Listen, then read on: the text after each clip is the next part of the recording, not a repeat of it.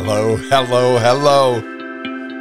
I'm Jan Goldstein, and welcome to All That Matters. I'm so, so thrilled that so many of you have joined us on this incredible journey.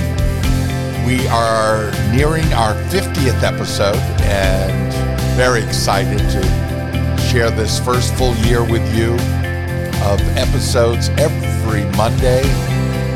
They, uh, come out with a new episode 10 to 15 minutes of a story, something true, something about life, and a way to reframe it, a way to look at it perhaps from a little different angle and add goodness to our lives, add life to our life, so to speak. Um, I learned a lot about reframing.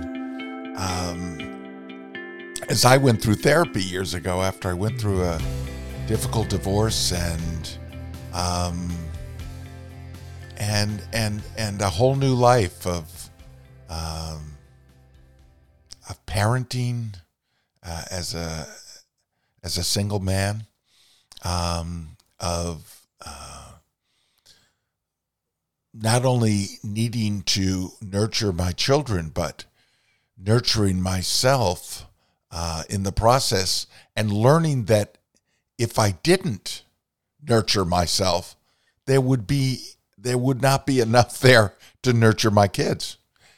And then to later grow up and to marry a wonderful woman and to have a child and do that together.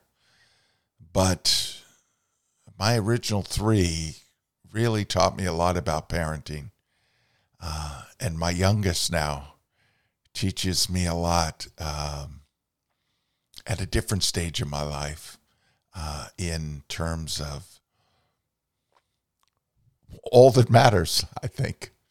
What truly matters. And in, in, truth, I've learned that from all my kids. And I've learned that from my parents. And I've learned that from the process of growing up. And I know each and every one of us is carries with us wisdom we've learned, but we search for our place, it seems to me. I talk about this wonderful monologue from August Wilson in Joe Turner's Come and Gone, um, where he talks about a character losing his song and, and his need to find his song because when you have your song, you, you sort of have your vision, you have your compass, uh, you have your anchor, uh, which allows you to go out into the world and to find other vistas and visions um, to embrace, but that you have that solid core, and that's your song.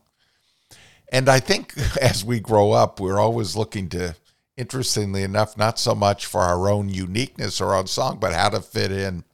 You know, as a child, did you ever have trouble fitting in? If not, do you remember the kid who did? Do you remember that kid? The look on his or her face, the way he or she shifted back and forth on the balls of their feet. I thought about that today uh, when a friend of mine told me about her daughter changing schools because, as one administrator told her, your daughter doesn't fit the profile of the kind of student we are developing which, according to this friend, was a way of saying they didn't want to deal with students who might actually have to struggle a bit. Her daughter has always done solid B work, but the school is, school is now billing itself as a college prep institution for the elite and has hired a publicity firm to sell the image. And her daughter made the cardinal sin of pulling a D in math last quarter. Uh, and now they're starting up a new year. And rather than have her take a makeup or hire a tutor or do extra work, the school prefers she move on where she might find a better fit. So my friend shared with me that her daughter Michelle has always been a little different, more uh, more a loner than a joiner. And always cool in her own way, obviously not the right kind of cool for an elite school. And with trepidation and high hopes, my friend drove her teen to the new high school this week as they prepare for the coming year. Wanting badly for her to feel good about the place, especially after this incredible pandemic and incredible struggle of the the past year, wanting to to start afresh and start anew. Um, at the end of her first day to hear her daughter complain that the school was nice enough, but that the kids she met there in the outer office were definitely not cool. My friend's response was classic. This year, honey, you're going to have to look beyond cool. Now, contemplating what it's like for kids to fit in gets me thinking that the same holds true for us grown-ups. Some of us never quite get our footing in the adult world. Do you find that? I mean, we're tentative about choices. We're inhibited when it comes to social settings. We're unsure developing or committing to relationships. It's it's as if everyone else passed the test and got their license to operate in the adult world, and some of us are still trying to read the instruction manual, you know? And if this description doesn't fit us personally, perhaps it describes a friend or a, a relative or someone we're interested in or a colleague or possible mate in whose potential we believe. You know, it's one thing to deal with fitting in while navigating the waters of adolescence. That's a, a, a, natural time for figuring out your place among your peers or slowly learning which in the array of choices feels right. It's a time of developing, and for many, it's a period of growth and shaping that gives way to maturity and responsibility. You know, when, when you're working to fit in as a grown up, you carry with you years of attitude and habits that have taken root and can prove more challenging to adjust, but not impossible by any means, because after all, we're all works in progress. The trick to overcoming what may appear to be overwhelming obstacles of insecurity or awkwardness, fear of choices, is to reframe the challenge. People speak of the quest for healthy relationships or for a meaningful job or successful life choices. They speak of these things as a search for the quote perfect fit. Many put off taking a chance on romance or pursuing a job because they think all their ducks are not lined up in a row. But the perfect fit, like the perfect mate or the perfect job, is a myth. It's out there alongside weight loss guaranteed and one size fits all.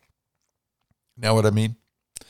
The challenge is not how to find perfection or discover where exactly each of us fits into the world. The challenge, instead, is to see how what we have to offer the world is indispensable. An individual contribution we alone can make. The question is not how we fit in, but rather how we make the world more fit, more truthful, more filled with the poetry of personhood including ours. Now, some of us are apprehensive about making so personal a contribution as, as if it were a power we dare not wield. But as Marianne Williamson has stated so beautifully in her book, A Return to Love, our deepest fear is not that we are inadequate.